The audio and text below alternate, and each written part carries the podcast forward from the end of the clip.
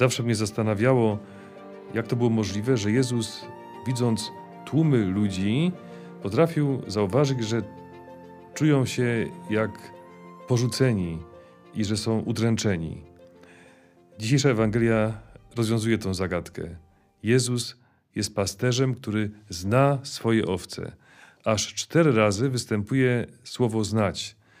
Jezus, dobry pasterz, zna swoje owce, one go znają tak jak ojciec zna syna, a syn zna ojca.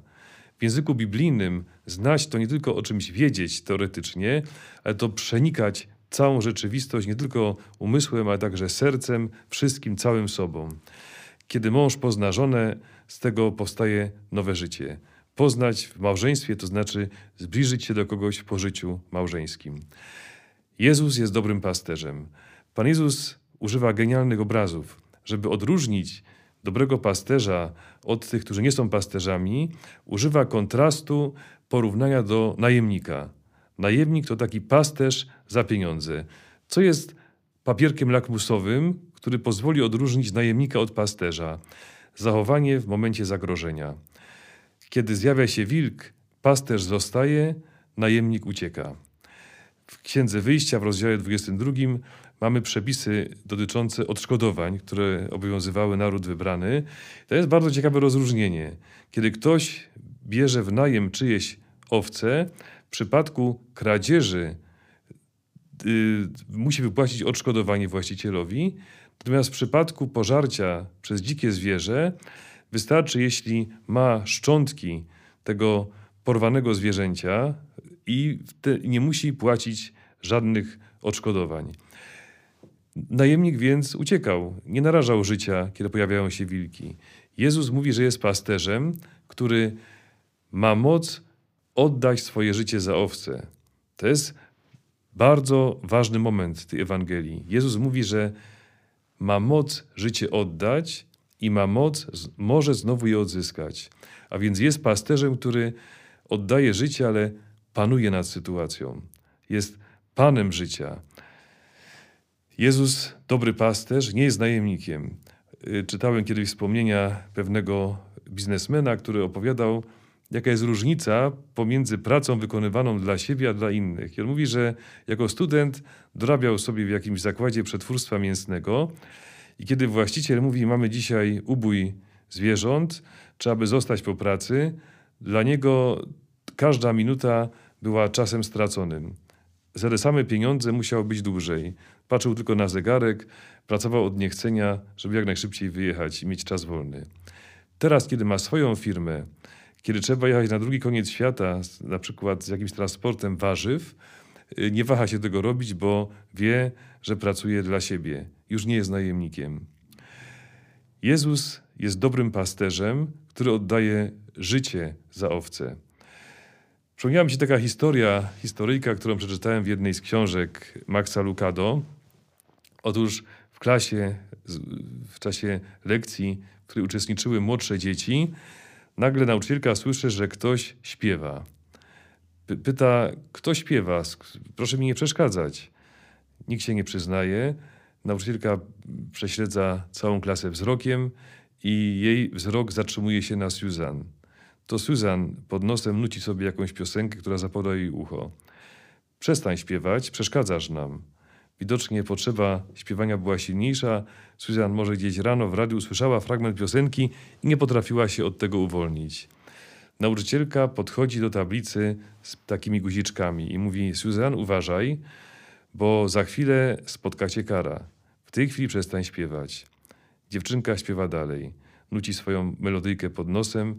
Nauczycielka podchodzi do pionka z jej nazwiskiem. Z zielonego pola przesuwa ten pionek na pole czerwone. To najgorsza kara, naj, największa konsekwencja, jaka może spotkać dzieci za niesubordynację w tej klasie. Kiedy pionek, guziczek z nazwiskiem znajdzie się na czerwonym polu. Wszystkie pozostałe pionki są na zielonym, a imię Susan już jest na polu czerwonym. Dziewczynka natychmiast przestała śpiewać. W jej oczach pojawiły się łzy. Nie potrafiła się opanować. Idzie na przerwę. Jej kolega Robert, który bardzo ją lubił, podchodzi do niej i chce ją pocieszyć. Susan, przestań, przecież przeprosisz panią, wszystko będzie w porządku. Dziewczynka płacze dalej. Chłopczyk zaczął robić głupie miny, wykupiać się, chciał ją rozśmieszyć, ale było to bezskuteczne. Wrócili po przerwie na lekcję. Nagle nauczycielka słyszy, że ktoś śpiewa. Kto znowu mi przeszkadza? Proszę w tej chwili przestać. Patrzy na całą klasę. To Robert. Robert nuci piosenkę. Przestań, bo wiesz, co ci za to spotka. Robert nie przestaje. Nauczycielka podchodzi do tablicy, bierze guziczek z jego imieniem i przesuwa na czerwone pole. Chłopczyk patrzy na Susan. Susan już nie jest sama. Na czerwonym polu jest jej ulubiony kolega, przyjaciel Robert. Susan się uśmiecha. Po raz pierwszy uśmiechnęła się i przestała płakać. I ta sytuacja y, z klasy, z lekcji jest bardzo podobna do naszego życia. Przez nasz grzech odeszliśmy od Pana Boga i znaleźliśmy się wszyscy na czerwonym polu. Ktoś poszedł za nami. Jezus, który nie popełnił żadnego grzechu, nasz dobry pasterz, oddał swoje życie, by znaleźć się z nami na tym czerwonym polu. To jest pewna różnica między sytuacją tych dzieci, a sytuacją Jezusa, który poszedł za nami na czerwone pole. Jezus zamienił się z nami. Oddał za nas życie, aby wykupić nas z mocy grzechu. Nie popełnił żadnego grzechu, ale przyjął wszystkie jego konsekwencje. Miał moc życie za nas oddać i miał moc je odzyskać. Mam tutaj figurkę dobrego pasterza. To jest y, kopia figury z III wieku, która została znaleziona w katakumbach Domityli w Rzymie. Obecnie znajduje się w Muzeum Watykańskim. Prawdopodobnie to jest najstarsza figura przedstawiająca w ogóle Jezusa. Jezus dobry pasterz. Te figurki i freski przedstawiające Jezusa jako dobrego pasterza zostały przejęte przez chrześcijan ze starożytności. Y, to były ujęcia greckie i rzymskie. Prawdopodobnie to nawet może być y, figura Hermesa, która została ochrzczona przez chrześcijan. Krioforos, niosący owce. To jest bardzo częste ujęcie Hermesa, który niósł owce, baranka w ofierze. Jezus jako dobry pasterz niesie owieczkę na ramionach. Chrześcijanie postępowali bardzo mądrze. Nie niszczyli zabytków przeszłości, tak chociażby Panteon, świątynia wszystkich bogów rzymskich, staje się świątynią chrześcijańską, ale potrafili je przejąć i ocalić, nadać im inne znaczenie. Moi kochani, yy, bardzo często pasterz, który prowadził stado, kiedy widział, że owieczka uległa kontuzji, w przypadku być może tej owieczki tak było, którą tutaj widzimy, brał ją na ramiona. I co się okazuje?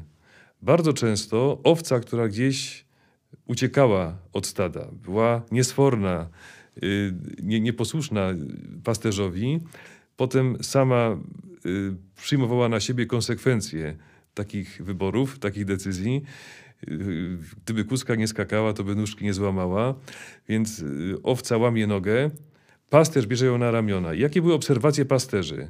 Otóż co się okazało? Że owca, która miała złamaną nogę, znalazła się na ramionach pasterza. On ją prowadził. Potem tak się z pasterzem wiązała, że już nie potrafiła nigdzie uciec. Już nie chciała uciekać. I te owce, które uległy kontuzji, Potem były najwierniejsze pasterzowi. Nie odstępowały pasterza na krok. Być może ta owieczka, którą tu widzimy na ramionach dobrego pasterza, kiedy odzyska zdrowie, będzie mogła chodzić na własnych nogach, będzie już zawsze przy pasterzu. moi drodzy, czy tak nie jest w naszym życiu? Czy nasze doświadczenia życiowe, nieraz trudne, właśnie takie, kiedy jesteśmy udręczeni, czujemy się jakby porzuceni przez świat, i odnajdujemy wtedy przy sobie Jezusa dobrego pasterza, który ma moc oddać za nas życie, ma moc nas uratować, ma moc to życie odzyskać. Czy to doświadczenie nie powoduje, że jesteśmy potem już do końca życia blisko pasterza, bo wiemy, co nam dał, wiemy, czego doświadczyliśmy dzięki niemu. Lady Somerset znana działaczka trzeźwościowa na początku XX wieku w Wielkiej Brytanii, opisuje w swoim pamiętniku zdarzenie, które przeżyła w północno-wschodniej Szkocji. Otóż odwiedziła dom skromnych rybaków i widzi na ścianie przepiękny obraz Jezusa, Zbawiciela. I pyta, skąd ten obraz? Stanęła przy nim, podziwia, nie może oderwać wzroku od tego pięknego oblicza Pana Jezusa. I ten właściciel domku, rybak, mówi: Proszę pani, ten obraz ma bardzo ciekawą historię. Proszę sobie wyobrazić, że byłem, jestem alkoholikiem. Byłem już na dnie. Pewnego dnia poszedłem do pubu, żeby się znowu napić, i widzę na ścianie obraz Pana Jezusa. Pomyślałem sobie, że to nie jest miejsce dla Jezusa. Poszedłem do właściciela pubu i mówię: Sprzedaj mi ten obraz. Dam ci wszystkie pieniądze, które mam przy sobie. Wytrzepałem z portfela wszystkie pieniądze, które miałem, dałem temu właścicielowi masz, weź sobie. Wróciłem do domu z obrazem, powiesiłem go na ścianie, stanąłem przed tym obrazem i nagle powróciły do mnie słowa mojej mamy. I mówię: Panie Jezu, czy pomożesz mi powstać? Czy mogę jeszcze stać się wolnym, dobrym człowiekiem? Taka modlitwa zawsze jest wysłuchiwana. Lady Somerset przysłuchuje się temu świadectwu i mówi: A czy nie miał pan potem pokus, żeby wrócić do dawnego życia, żeby wrócić do alkoholu? Proszę pani, kiedy Zbawiciel przychodzi do serca, zabiera z niego miłość do alkoholu. Kiedy Zbawiciel przychodzi do naszego życia, zabiera udręczenie, poczucie samotności. Jezus, dobry pasterz, ma moc, zna swoje owce, ma moc oddać za nas swoje życie, ma moc to życie odzyskać, ma moc odzyskać także nasze życie. Stań się owcą dobrego pasterza.